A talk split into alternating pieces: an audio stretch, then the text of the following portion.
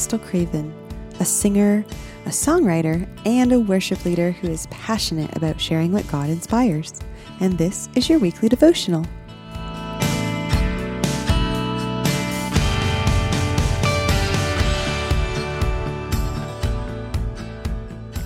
All right, we are moving on to another miracle that Jesus performed, and we'll be reading out of Luke 9 38 through 43.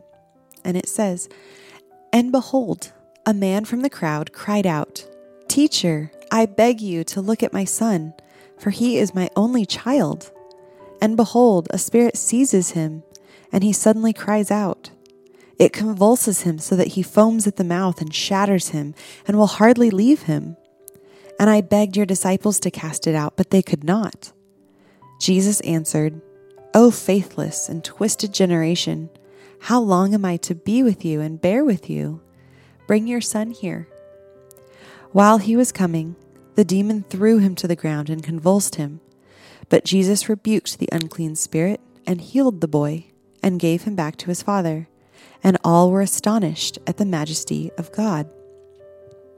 Now, in this account in Luke um, of Jesus healing this demon possessed boy, there are a couple of things that are the exact same details, even across um, all the recorded accounts of this event in the different uh, books of the gospel.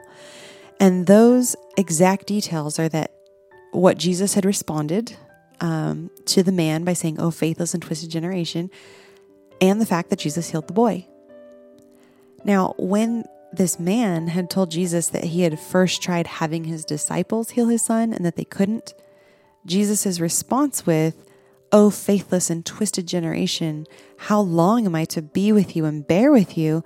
Now, this may seem like a really harsh response and, you know, would appear as though it was only in relation to his own disciples' inability to cast out this demon. But in Mark 9, um, it gives a little more detail here. Uh, in verses 20 through 24, we also read here it says, And they brought the boy to him, and when the spirit saw him, immediately it convulsed the boy, and he fell on the ground and rolled about, foaming at the mouth. And Jesus asked his father, How long has this been happening to him? And he said, From childhood. And it has often cast him into fire and into water to destroy him. But if you can do anything, have compassion on us and help us. And Jesus said to him, if you can, all things are possible for one who believes. Immediately, the father of the child cried out and said, I believe, help my unbelief. So here we see that this father who had brought his only child to Jesus after a failed attempt at the hands of his own disciples, he had doubts. Now, from a human standpoint, this does seem reasonable, right? Especially since the Father had undoubtedly tried to seek help elsewhere even before the disciples, but these attempts just kept failing. And so by the time he came to Jesus, he had doubts. Yet, when all attempts of the world to heal have failed us, it doesn't even remotely reflect God's ability to do as he wills. As human beings, though, we do tend to be a doubtful bunch, don't we? So it is no surprise that Jesus spoke the harsh truth that they were a faithless and twisted generation.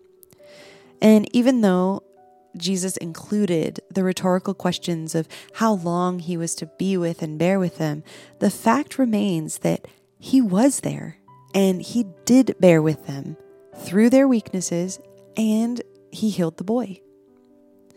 He remained faithful even when they were faithless because he could not deny himself. Now, here's some more paralleled insight because um, it is easy to chalk up the fact that the disciples just, you know, oh, they just, he just didn't have enough faith to cast out the demon from the boy. That's why they they failed at it. Um, but the account of this event in um, the Gospel of Mark gives us even more insight into this. It says, And when Jesus saw that a crowd came running together, he rebuked the unclean spirit, saying to it, You mute and deaf spirit, I command you, come out of him and never enter him again. And after crying out and convulsing him terribly, it came out. And the boy was like a corpse, so that most of them said, He is dead. But when Jesus took him from the hand and lifted him up, and he arose. And when he entered the house, the disciples asked him privately, Why could we not cast it out? And he said to them, This kind cannot be driven out by anything but prayer and fasting. Now, these verses in Mark, um, you know, about this kind of demon that can't be driven out by anything other than by prayer and fasting. Um, it's been widely interpreted by different people, but what we do know is that Jesus himself made it a habit to pray and to fast regularly during his time here on earth. And he was always able to cast out any demon at any time.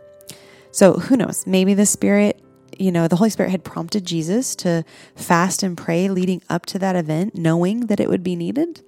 Um, but you know, we can only take what we have in the Word, you know, and regardless of that, we can still follow the lead of Jesus in this and be in tune with the Holy Spirit, being obedient in prayer and in the times of fasting as we're prompted to.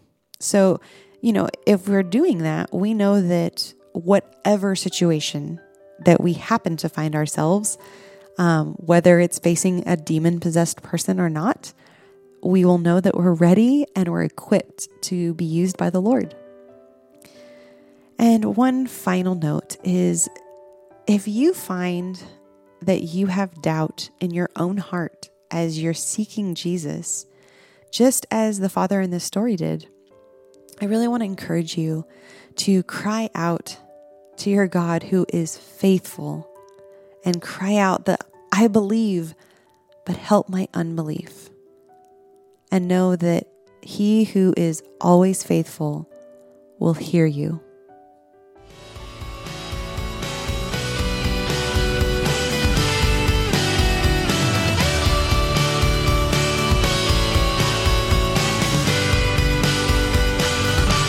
For blogs, written devotionals, and originally written songs, visit krystalcravenmusic.com. And that's Krystal with a K.